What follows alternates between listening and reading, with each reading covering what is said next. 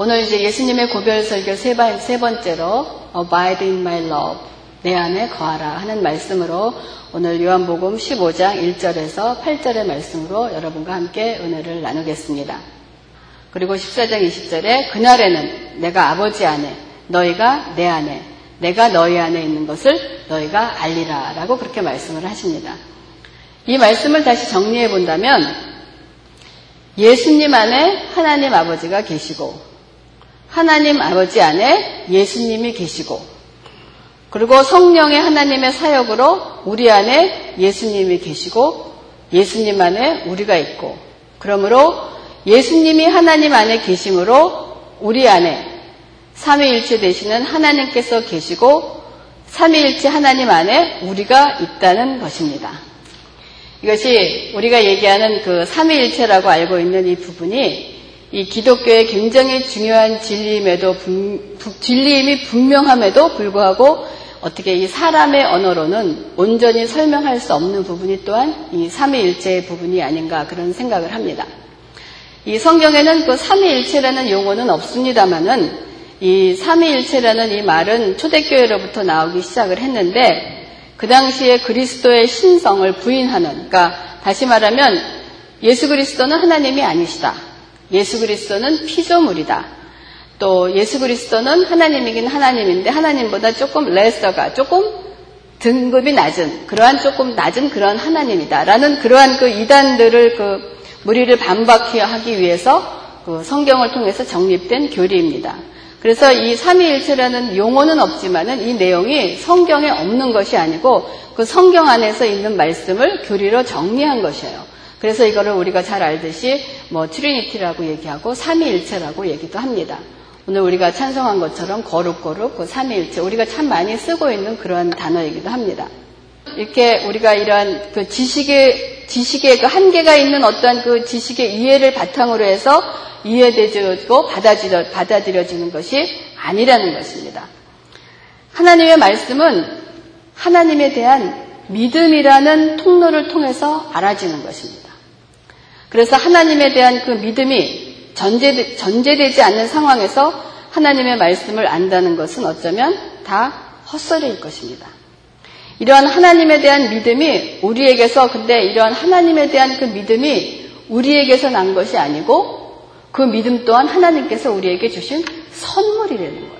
그 믿음의 통로를 통해서 하나님의 말씀을 이해가 되는 것이고 하나님의 말씀을 받아들여져야 된다는 것입니다. 그래서 히브리서 1장 3절에도 보면 이는 하나님의 영광의 광채시요 그 본체의 형상이라 하는 그 말씀과 같이 오늘 14장에서 예수님이 내가 그 안에 그가 내 안에 거하고 너희가 거하는 그 말씀을 우리가 소위 말하는 그 삼위일체라는 그 말씀은 하나님의 본체, 본질상은 하나라는 거예요. 그래서 예수님도 요한복음 10장 30절에 나와 아버지는 하나다라고 말씀을 하고 계십니다. 그렇지만 본체와 본체, 본질상으로는 한 분이지만은 위격이 다른 성부 하나님, 성자 하나님, 성령 하나님이 세 분이 계시다는 거예요. 그래서 이 신성에 있어서는 성부 하나님, 성자 하나님, 성령 하나님이 어떤 열등하거나 종속적일 수가 없고 본질적으로, 동질적으로, 인격적이나 개체인 것을 하나라는 것을 얘기를 하고 있는 것입니다. 그러나 그 우리가 알고 있는 그 마틴 루터도 당시 개신교인들이 하나님이 어떻게 세 분이시면서 한 분이신가라고 그런 질문에 난 모른다라고 대답을 했다고 합니다. 하나님은 우리의 이성으로서 이해할 수 있는 분은 아니신 것은 분명합니다. 하나님은 우리의 이성 밖에 계신 분이에요. 그러나 우리는 이러한 논리적인 이해가 가지 않아도 성경이 사실은 믿어집니다. 여러분, 삼위일체가 뭐고 내가 너 안에 거하고 그가 나 안에 거하면서 함께 거하는 그것을 여러분의 말로 언어로 설명할 수는 없지 않지 없지만은 여러분 그것이 마음으로 믿어지십니까? 마음으로 믿어지는 거예요. 그것이 기적인 것입니다. 그러므로 사람들은 모든 사람들은 어떻게 보면 우리 보고 미쳤다 그럴지도 모릅니다. 저 사람들은 미친 사람일지도 모른다고 하지만 이것은 세상이 모르는 어떠한 예수에 대한 거룩한 미침이 아니겠습니까? 그래서 이러한 믿음을 바탕으로 하지 않고 이러한 성경의 말씀을 대하다가 보니까 어떠한 현상이 일어나냐면 내 머리로는 납득이 되진 않으니까 믿기는 믿어야 되는데 내가 납득할 수 있게끔 하나님의 말씀을 내 뜻에 맞추어 버립니다. 그래서 이러한 얘기가 들어온 것이 미국에 이 자유주의가 상륙하면서 우리가 잘 알고 있는 그 프린스턴 신학교를 어렵게 만든 것이 1920년대의 일이라고 합니다. 그로부터 약 한 10년 동안 우리가 그 장로교의 어머니라고 불렸던 그 프린스턴 신학교의 위기를 맞았던 때가 있습니다. 그래서 1924년 1월에 뉴욕주에 있는 어번 신학교에서 장로교 목사들이 한 150명들이 모여서 이른바 어번 그 선언이라고 합니다. 그 어번 어퍼메이션이라는 문서에 서명을 했는데 이 문서가 그로부터 1924년 5월에는 150명으로 시작했던 목사의 시작이 1274명이 서명을 하게 이르렀다는 거예요. 그래서 이것이 당시 자유주의가 처음으로 이제 머리를 들게 한 시초가 되었다라고 하는데 그래서 이들이 반기를 들은 그 주장을 한 것을 보면 목사면서 신앙을 공부하면서 목회를 하겠다는 그 사람들이 내용을 반기를 든 내용이 첫째는 무엇이냐 성경은 무어하지 않다. 그러니까 성경은 틀린 점이 있다. 그러니까 성경의 무엇을 믿지 않는다는 거예요. 그리고 두 번째 예수 그리스도의 동정녀 탄생은 말도 안 된다. 이거는 믿을 수가 없는 일이다. 세 번째, 예수가 그의 백성을 죄를 대속해서 죽었다는 것도 말이 안 된다. 네 번째, 예수의 육체적인 부활 있을 수가 없다. 다섯 번째, 예수님의 기적과 역사성도 절대적인 신앙의 대상이 아니면 하나의 그냥 설에 지나지 않는다 하는 다섯 가지 사건을 우리는 이것을 믿는다라고 한 것이 그 어번 어퍼메이션입니다. 그래서 오늘날의 교회 현실이 많은 목사들이 그 당시에 이 목사들이 이 고백서에 사인을 하고 목회 현장에서 목회를 했고 지금도 목회를 하고 있습니다. 목사들이라고 해서 다 예수 그리스도가 하나님이시고 이 다섯 가지를 믿는 사람이 목사들이라고 다 믿는 거 아니에요. 그렇기 때문에 동정녀 마리아의 탄생, 우리가 삼위일체는 아까 말씀드린 그것도 세 분의 하나, 한 분이시면서 세 분의 하나님이신 것을 우리의 언어로 표현할 수 없는 그러한 설도 믿어지기 어려운데 동정녀 마리아 탄생이 여러분 우리의 머리로 믿어질 수가 있겠습니까? 하나님의 성령의 말씀을 우리의 머리를 기본으로 해서 믿는 전제로 해서 하나님의 말씀을 믿는다면 하나님과 우리와 다를 것이 뭐가 있겠습니까? 하나님의 말씀은 믿음을 바탕으로 성령께서 친히 가르쳐 주시는 깨달음으로 인도되는 것이지 우리의 지혜와 우리의 능력으로 깨달아지는 것이 아니라는 것입니다.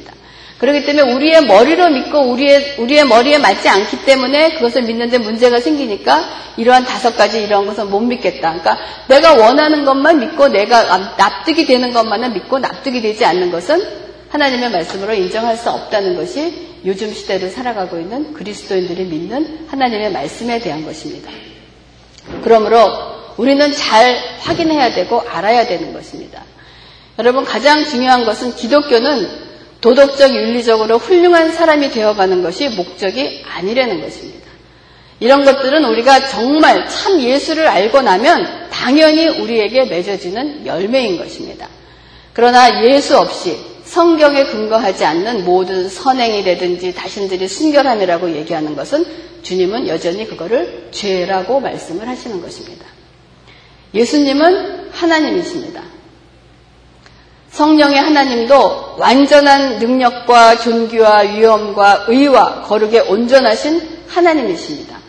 이것이 여러분의 신앙의 고백이 되기를 바랍니다. 여러분, 예수 그리스도가 하나님 아버지이심을 여러분 믿으십니까? 이것이 우리에게 가장 중요한 믿음의 자산이요, 우리에게 주시는 축복인 것입니다. 그러시면서 이 14장에 대한 말씀을 하신 다음에 이것이 뭐냐면 예수 그리스도와의 그 연합의 비밀, 하나님 안에서 연합의 그 비밀을 구체적으로 설명하시기 위해서 15장에 포도나무와 가지로 비유를 들어서 우리에게 말씀을 해주시는 것이 오늘 본문 15장 1절에서부터 시작이 되는 것입니다. 그래서 오늘 15장 1절에 예수님께서는 나는 참 포도나무요. 라고 말씀을 하고 계십니다. 그래서 나는 참 포도나무요. 할때 요한복음에 특히 많이 나는 참 포도나무요. 라고 할 때 I am 할 때 에고 에이미 라고 합니다. 이것은 이제 그리고로 에고 에이미라고 그럴 때 여러분이 생각하셔야 될 것은 그 당시에 이 사람들이 우리가 아닌 그 유대인들이나 그 당시에 살았는데 나는 에고 에이미 나는 무엇이다라고 얘기했을 때 그 사람들이 듣는 반응은 무엇이냐? 여러분 나는 에고 에이미 하면 무엇이 생각나십니까? 예수님이 나는 하나님이다 라고 표현을 하실 때 쓰신 표현어가 에고 에임인 거예요. 그것이 출애굽기 때 모세가 하나님께 묻습니다. 하나님, 사람들이 나를 하나님이 보내셨 누가 보냈냐고 얘기하고 하나님이 누구라고 얘기를 하고 하나님의 이름이 뭐라고 얘기를 합니까? 그럼 어떻게 대답해야 됩니까? 라고 얘기했을 때 하나님이 대답하신 것이 나는 우리말로는 스스로 있는 자다. I am who I am. I am that I am이라고 얘기하는 그 말씀이 곧 하나님을 상징하는 거예요. 그래서 예수님이 나는 참 포도나무요. 나는 길이요, 진리요, 생명이요. 나는 생명의 떡이다. 나는 선한 목자다. 나는 양의 문이다라고 얘기했을 때 그 당시에 그를 듣고 있던 바리새인들이나 대제사장들이 막 화를 냈던 것이 I am the true vine 하면 나는 그랬을 때 내가 예수님이 자기가 하나님이라고 표현을 한다는 것이 여러분 요한복음을 읽으시면서 머리에 두셔야 되는 거예요. 그래서 나는 참 포도나무요 하는 것이 그냥 내가 참포 나는 백금면이다라고 얘기하는 그 정도가 아니라는 거예요. 예수님이 나는 하나님이다라고 너희가 너네들이 알고 있는 너네들이 믿고 있는 하나님이 바로 나다라고 얘기하기 때문에 그렇게 중요한 강한 메시지가 있는 것입니다. 그래서 나는 참 포도나무요라고 얘기를 하고 있습니다. 그렇기 때문에 참 포도나무는 오직 예수님 한 분뿐이시라는 것입니다. 그러시면서 내 아버지는 농부라 하는 것은 내가 참 포도나무인 것은 참 하나님으로부터 왔기 때문에 참 포도나무는 하나밖에 없다는 것을 얘기를 하고 계십니다. 그러시면서 이 장에 계속해서 무릇 내게 붙어 있어 라고 말씀을 내가 내가 참 포도나무인데 내게 붙어 있어 내게 붙어 있는 것이 무엇이겠습니까? 우리가 얘기하면 그리스도인들이 거기 지금 붙어 있는 것 아니겠습니까? 여러분 이게 포도나무 이게 비유의 말씀을 하면 여러분이 지금 상상을 하시면서 이 설교를 들으셔야 돼요.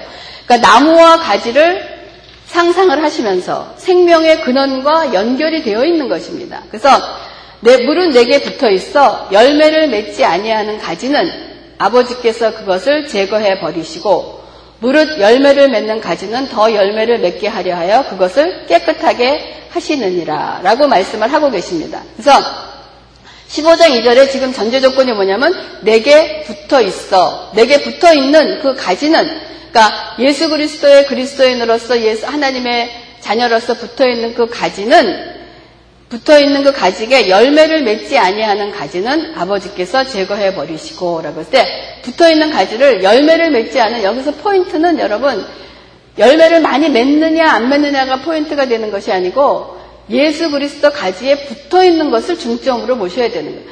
내게 붙어 있는 그 가지는 아버지께서 그것을 제거해 버리시고 cut off 아주 없애 버리시겠다는 것이 아니고 여러분 저는 이 농사를 잘 앉아서 잘 모르지만 농사를 질 때 가지가 그냥 무성한 것만이 좋은 건 아닌 것 같아요. 열매를 맺기 위해서는 사과나무나 이런 거 보면은 저는 잘 자라는 것 같아서 그냥 뻗치게 놔두으면 좋은데 저희 어머니나 저희 남편 보면 가지를 잘라줍니다.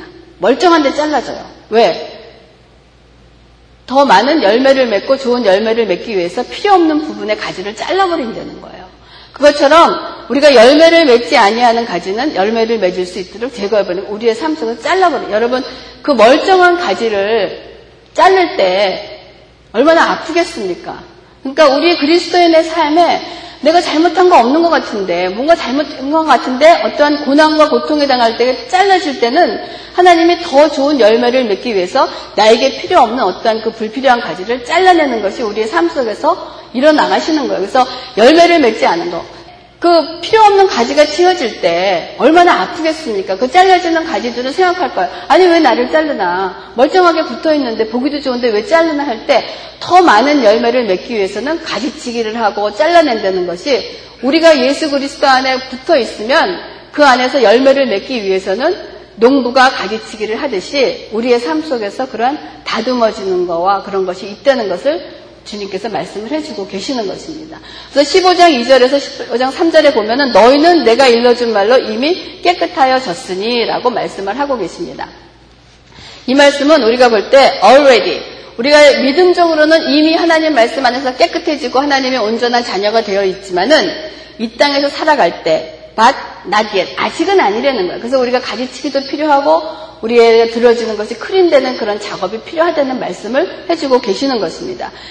15장 3절은 너희가 내게 일러준 말로 이미 깨끗하여졌으니 하는 그 말씀이나 예수님께서 요한복음 13장 10절에 예수께서 이르시되 이미 목욕한 자는 발밖에 씻을 필요가 없느니라. 온몸이 깨끗하니라 예수님이 세족식을 하려고 그랬을 때 베드로가 얘기하지 않습니까? 발을 그러니까 저는 발 말고 몸까지 다 씻어주세요. 그랬더니 주님께서 말씀하신 거예요.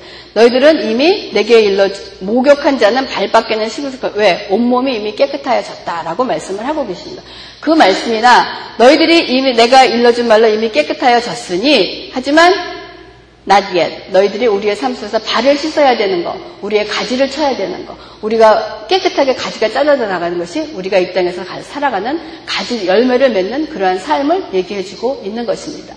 그래서 우리의 삶 속에서는 가지치기가 있는 거예요. 그 가지를 자를 때 가지가 가지를 자릅니까? 농부가 자르는 거예요. 주인이 자르는 겁니다. 그럴 때 우리는 알 수가 없는 거예요. 왜 이 가지가 잘라져 나가? 왜 이것이 잘라져야 나나? 하는 그러한 우리의 삶 속에서 이러한 의문이 날 때가 있습니다. 그럴 때 하나님께서 더 많은, 더 좋은 열매를 맺기 위해서 나를 지금 정리하고 계시는구나 하는 것이 우리의 삶 속에서 주는 것입니다. 그러면서 15장 4절에 계속해서 내 안에 거하라. 나도 너희 안에 거하리라. 가지가 포도나무에 붙어 있지 아니하면 스스로 열매를 맺을 수 없음 같이 너희도 내 안에 있지 아니하면 그러하리라. 나는 포도나무요. 너는 가지라. 그가 내 안에, 내가 그 안에 거하면 사람이 열매를 많이 맺나니 나를 떠나서는 너희가 아무것도 할 수 없습니다. 자, 예수님께서 15장에 다시 5절에 나는 포도나무여 너는 가지라. 그가 내 안에 내가 그 안에 거하면 이 말씀이나 내가 아버지 안에 아버지가 내 안에 이거 대칭형으로 우리에게 그 비례적으로 보여주시는 말씀인 것입니다. 그래서 나를 떠나서는 너희가 아무것도 할 수 없다라고 얘기를 합니다. 반면에 15장 6절에 지금까지는 가지가 나에게 붙어 있는 하나님 예수의 가지에 붙어 있는 사람을 얘기하고 반면에 15장 6절에는 사람이 내 안에 거하지 아니하면 다시 말하면 내게 붙어 있지 아니하면 가지처럼 밖에 버려져 마르나니 사람들이 그것을 모아다가 불에 던져 사르리나라고 말씀을 하고 계십니다. 15장 1절에 예수님께서 그냥 참 포도 포도나무라라고 하지 아니하시고 참 포도나무라 하심은 그냥 나, 나는 포도나무요 하셨을 때 주님께서 나는 참 포도나무로라고 얘기하시면 어떻겠습니까? 가짜 포도나무가 있다는 얘기 아니겠습니까? 참 포도나무라 하면 반대로 가짜 포도나무가 있다는 그런 말씀입니다. 그러니까 참 포도나무에 달린 가지와 거짓 포도나무에 달린 가지가 있다는 것입니다. 가지는 나무를 떠나서 열매를 맺을 수 없습니다. 그렇잖아요, 그렇죠? 어떻게 열매를 맺겠습니까? 사람의 눈으로 보기에는 모두 열매가 달려 있겠지요. 참 포도나무나 가짜 포도나무나 포도나무는 다 열매가 사람의 눈으로는 다 맺어 있을 것입니다. 그러나 주님께서는 15장 5절에 나를 떠나서는 너희가 아무것도 할 수 없다라고 말씀을 하십니다. 여러분 이거를 보시면서 여러분 어떤 또 주님께서 말씀하신 그 비유의 말씀이 생각나는 거 계십니까? 저는 이걸 보면서 어떤 걸 생각하냐면 반석 위에 지은 집과 모래 위에 지은 그 반석 위에 지은 그 말씀의 비유가 생각이 납니다. 반석 위에 지은 집이나 모래 위에 지은 집이나 겉으로 볼 때는 다 집이고 어떻게 보면 모래 위에 지은 집이 더 멋있고 더 훌륭하게 그 집은 겉으로 볼 땐 다 보일 수가 있겠죠. 근데 비바람의 창수가 일어났을 때 반석 위에 세운 집은 지혜로운 말씀에 세웠기 때문에 무너지지 않지만은 모래 위에 세운 집은 창수가 날 때 다 무너지는 역사가 일어났던 것입니다.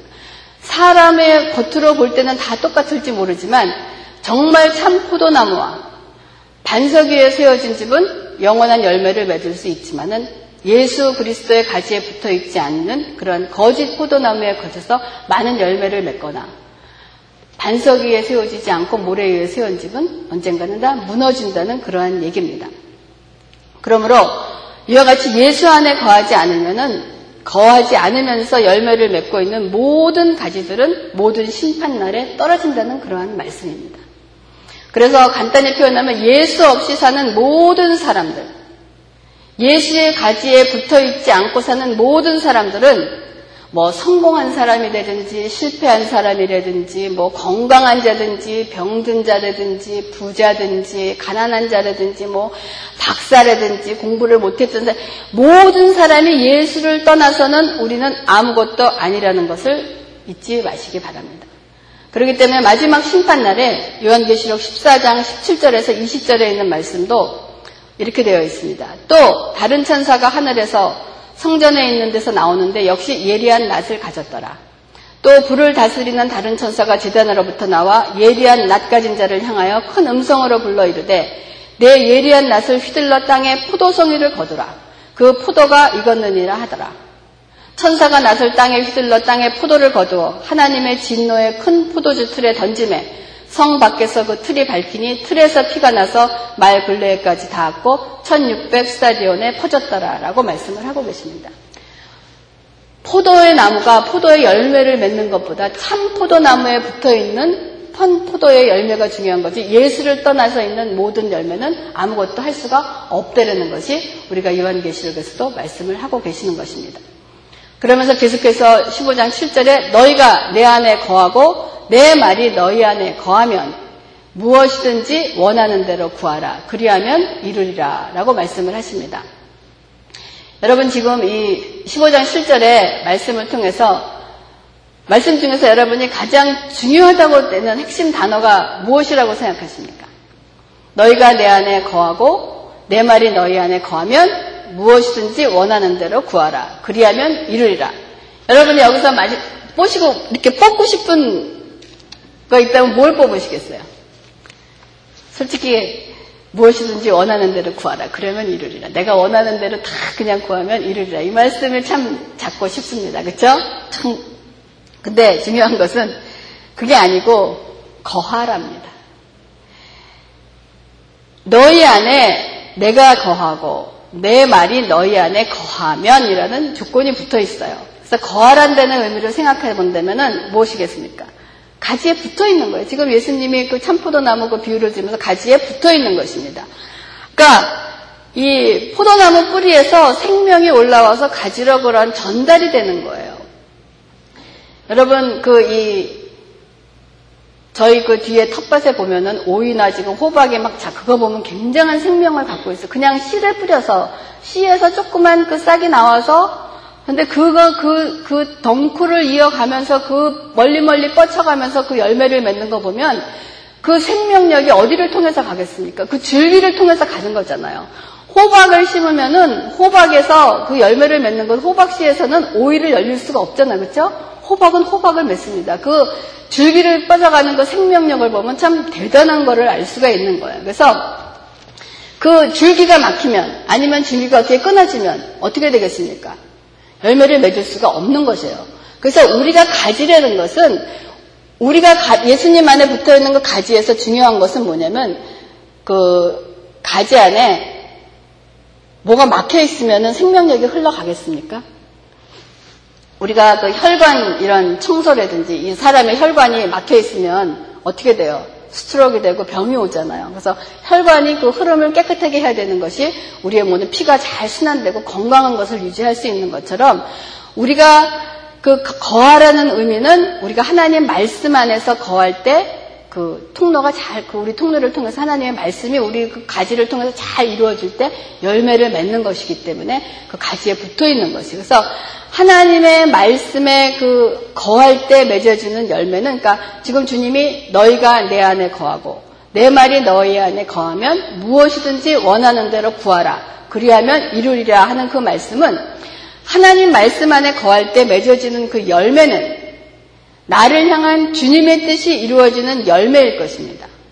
호박 씨에서 호박이 맺어지고 오이 씨에서 오이가 맺어지지 하나님의 씨에서 하나님의 나무에서 열려지는 것은 하나님의 하나님 것이 열려지는 것이지 다른 것이 열려지는 것이 아니지 않겠습니까? 그러니까 다시 말하면 내가 주 안에 거한다면 주님의 뜻을 알게 됨으로써 내가 구하는 것이 곧 주님의 뜻과 같기 때문에 구하는 대로 이루어진다는 그러한 말씀입니다. 그렇기 때문에 우리가 구해도 우리가 사실 구해도 받지 못하는 것이 있습니다. 하나님은 우리에게 지금 원하는 대로 구하라 그리하면 이르리라 무엇이든지 원하는 대로 구하라 그리하면 이르리라 하는 말씀은 우리가 그것만 딱대 갖고 그냥 주여 믿습니다 하고 그냥 나의 욕심과 내 뜻으로 구해서 되는 것이 아닌 거예요. 예수라는 참 포도나무에 붙어 있는 그 참 포도나무가 맺는 열매는 참 포도나무의 열매를 맺는 것이지 예수의 열매는 예수가 맺는 것이지 다른 것이 맺어줄 수가 없다는 것입니다. 그러면서 15장 8절에 너희가 열매를 많이 맺으면 내 아버지께서 영광을 받으실 것이요 너희는 내 제자가 되리라 라고 말씀을 합니다. 여기서 8절에서 우리가 뽑아야 될 때 단어는 열매입니다. 그 열매가 어떠한 열매냐? 아버지께 영광이 되는 열매요. 또한 그 열매를 통해서 너희가 내 제자가 되리라는 그러한 말씀을 하고 계십니다. 우리가 예수님 안에 거하면 열매를 맺게 되는데 열매를 많이 맺으면 예수님의 제자가 된다는 것입니다. 이것은 열매를 맺는 것이 제자되는 어떠한 필요한 충분 조건이라는 뜻이 아니고 예수님 안에 거하면 자동적으로 열매를 맺게 되고 그 열매를 통하여 제자됨을 알고 세상을 향해서 증명이 된다는 것입니다. 열매는 우리의 열심 때문에 맺어지는 것이 아니라는 것입니다. 열매를 맺게 해주시는 주체는 농부이신 곧 하나님 아버지시기 때문에 사람들은 열매 맺음을 통해서 스스로 제자가 되는 것이 아니라 예수님 안에 거할 때 하나님 아버지께서 그 열매를 맺게 해 주신다는 것입니다. 그러면 여러분, 열매라는 것이 무엇이겠습니까? 그리스도인들에게 열매라고 하면 자정적으로 떠오르는 것이 무엇입니까? 여러분, 열매라 그러면 여러분 지금 생각이 떠오르는 것이 뭐, 내가 그리스도인으로서 열매를 맺으면 무엇이 딱 떠오르십니까? 열매 그러면은 눈으로 보이는 어떠한 착한 행실이라든지 선함이라든지 어떠한 그런 것이 사실 떠오르게 되어 있습니다. 맞습니다. 그러나 이것이 그 열매를 나타내는 그 부분의 극히 작은 부분인데 이것이 마치 열매를 대표하는 것처럼 되어 버려 있다는 것입니다. 그 예수라는 나무에 가지로 붙어 있는 우리가 바로 열매 아니겠습니까? 그러니까 예수라는 나무에서 맺어지는 열매는 무엇이 맺어지겠습니까? 예수가 맺어지지 않겠습니까? 그 열매는 예수인 거예요. 그래서 우리가 크리스천을 뭐라 그래요? 작은 그리스도인이라고, 작은 예수라고 하지 않습니까? 그렇기 때문에 예수라는 나무의 가지에 붙어 있는 우리가 바로 그 열매이고, 그렇다면 그 열매가 무엇이냐? 그 열매는 바로 예수가 되어야 된다는 것입니다. 우리의 삶 속에서 맺어지는 열매는 바로 무엇이냐? 예수님 그 자체인 것입니다. 다른 것이 맺어지는 것이 아니고 예수님이 열매로 맺어지는 거예요. 그래서 우리가 창세기에 있었던 동산 중앙에 있었던 그 생명나무, 그 아담의 타락 이후 동산 동쪽의 그 그룹들과 두루 도는 불칼로 쌓여져 있던 그 생명나무, 그 생명나무가 요한계시록에 가면은 그 생명나무가 새하늘과 새 땅에 생명수 강가에 심어져 있는 그 생명나무가 바로 뭐냐면 그 예수님이신 거예요. 그 열매를 맺기를 우리에게 원하시는 것입니다. 그래서 우리가 우리에게 맺어지는 그 열매는 하나님 아버지께 영광을 받으시는 열매가 되는 거예요. 이 열매로 예수님의 제자가 된다는 것입니다. 그래서 우리가 맺는 바로 예수 그리스도의 생명의 열매가 우리에게 맺어지는 그러한 열매인 것입니다. 우리는 길이요 진리요 생명 대신 예수 그리스도만이 우리의 구세주가 되심을 고백해야 됩니다. 이 열매가 없이 하는 모든 종교적인 행위는 헛된 것이며 더 나아가 예수 그리스도가 하나님이 아니라고 하는 것은 적 그리스도적인 행위인 것입니다. 우리가 예수, 우리가 우리의 삶 속에서 참 포도나무 가지에 붙어 있어서 우리에게 맺는 가장 중요한 열매는 예수 그리스도가 하나님이시잖아요. 예수의 열매를 맺는 것이 우리에게 생명의 열매를 맺는 것이 우리에게 가장 큰 축복이며 맺어야 될 열매인 것입니다. 그리고 나서 우리가 다음에 또 말씀하신 대로 예수님이 말씀하신 대로 너희가 서로 사랑하면 이로써 모든 사람이 너희가 내 제자인 줄 알리라 하는 서로 사랑하는 열매를 맺는 거예요. 우리가 서로 사랑할 때, 우리가 서로 사, 예수님이 우리를 사랑하신 것 같이 우리가 서로 사랑하면서 그 열매를 맺어가는 것이 주님께서 맺으시는 또한 열매입니다. 또한 예수님을 따라가는 것입니다. 예수라는 나무에서 맺어지는 것은 열매는 예수기 때문에, 예수 그 자체이기 때문에 예수님을 따라가는 것입니다. 예수님께서 하신 일을 하는 것입니다. 예수님이 이 땅에서 하신 일이 무엇이 있었습니까? 예수님이 이 땅에서 하신 가장 큰 일은 이 땅에서 십자가를 지신 일입니다. 그렇기 때문에 주님이 우리를 향해서 너도 주님의 십자가를 지고 우리가 그분을 따라가는 것이 우리의 십자가를 지고 그분을 따라가는 것이 우리의 삶에 맺어지는 열매인 것입니다. 그 십자가를 진다는 것이 무엇이겠습니까? 나를 부인하는 것이 나를 부인하면서 주님을 따라가는 그러한 삶인 것입니다. 그러면서 내 뜻대로 말로 내 뜻대로 말하지 마옵시고 내 뜻을 자꾸 죽여가면서 아버지의 뜻이 이루어지게 행하는 것이 우리의 삶 속에서 맺어지는 그러한 열매인 것입니다. 어디 이런 예수님 그 자체가 어디 지금 제가 말씀드린 이것뿐이겠습니까? 성령의 열매를 맺어서 또한 그 성령의 열매는 예수님 그 자체인 것이에요. 예수님은 사랑 그 자체요. 희락이요, 화평이요, 오래 참음이요, 자비요, 양성이요, 충성과 온유와 절제 이 모든 것이 우리에게도 나타내야 되는 것입니다. 그러한 열매를 아마 죽을 때까지 아마 우리가 이루어져 나가면서 주님께서는 우리에게 그 열매를 맺게 하실 것입니다. 오늘 말씀을 마치겠습니다. 오늘의 그 말씀의 포인트는 여러분에게 많은 열매를 맺어라 하는 것보다는 우리가 어디에 거하고 있는가를 여러분이 확실히 아시기를 바랍니다. 우리가 얼마나 엄청난 복을 받은 사람인가를 알아야 된다는 것입니다. 요즘 여러분들 그 런던 올림픽이 지금 열리고 있지 않습니까? 그 런던 올림픽에 그곳에 나온 모든 선수들은 아마 국가를 대표하는 국가 대표 선수입니다. 그 국가 대표가 되기 위해서 그들의 그 이런 스토리를 보면은 얼마나 많은 숨은 노력과 훈련과 또한 좌절과 자기와의 싸움과 또 자기 혼자만이니까 그 가족들의 그 돌봄이라든지 가족의 희생, 가족의 support 뭐 얼마나 많은 것이 있습니까? 얼마나 많은 시간과 땀이 그 스며 있는 가를 우리가 볼 수가 있습니다. 그래서 그렇게 국가 대표가 되는 것만도 그들에게는 얼마나 자랑스럽고 영광이 되겠습니까? 그런데 또 그들이 각국의 대표에서 나와서 그 정말 세계 사람들이 모여서 세계 가운데서 금운동을 하면서 1등과 2등, 3등이 됐을 때 그것이 얼마나 많은 그 영광스럽게 생각을 하고 있습니까? 또 거기서 실패를 해서 좌절하는 사람은 또한 다음 4년을 기억하면서 그 4년 동안 또 얼마나 많은 그 훈련과 다시 해서 다시 재도전하는 그러한 모습을 우리가 볼 수가 있습니다.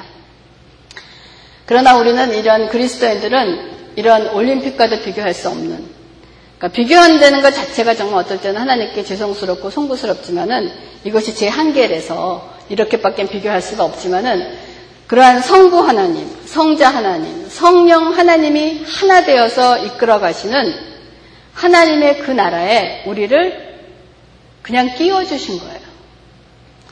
그것도 우리가 어떠한 운동선수 국가대표가 되기 위해서 막 힘쓰고 애쓰고 뭐 한 것이 아니고 하나님이 우리를 그 안에 그 영광스러운 그곳에 성부 하나님, 성자 하나님, 성령 하나님이 하나가 되셔서 이끌어가는 그곳에 우리를 끼워 넣어 주신 것입니다.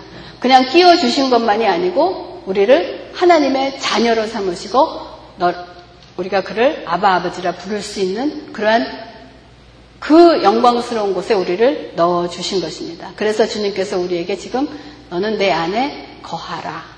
Abide in my love라고 얘기를 하고 계십니다. 여러분, 우리들이 바로 이런 사람인 거예요. 뭐, 수영에서 뭐, 마이클 필립스가 뭐, 22개인가요? 금메달을 따서 뭐, 뭐, 영광스럽다가 그런 거하고는 비교할 수도 없게 우리가 어떠한 사람인가는 그러한 하나님의 그 잔치에 끼어져 있고 그 안에서 있는 사람인 거예요. 한번 옆에 사람들한테 한번 그러면서 나는 정말 이런 사람입니다. 한번 한번 얘기해 주세요. 정말 나는 이런 사람입니다. 그리고 여러분, 우리가 이러한 사람이기 때문에 우리의 삶 속에서 힘들고 어렵지만 이거는 제 자신에게도 하는 얘기입니다. 여러분, 힘내시기 바랍니다. 기도하겠습니다.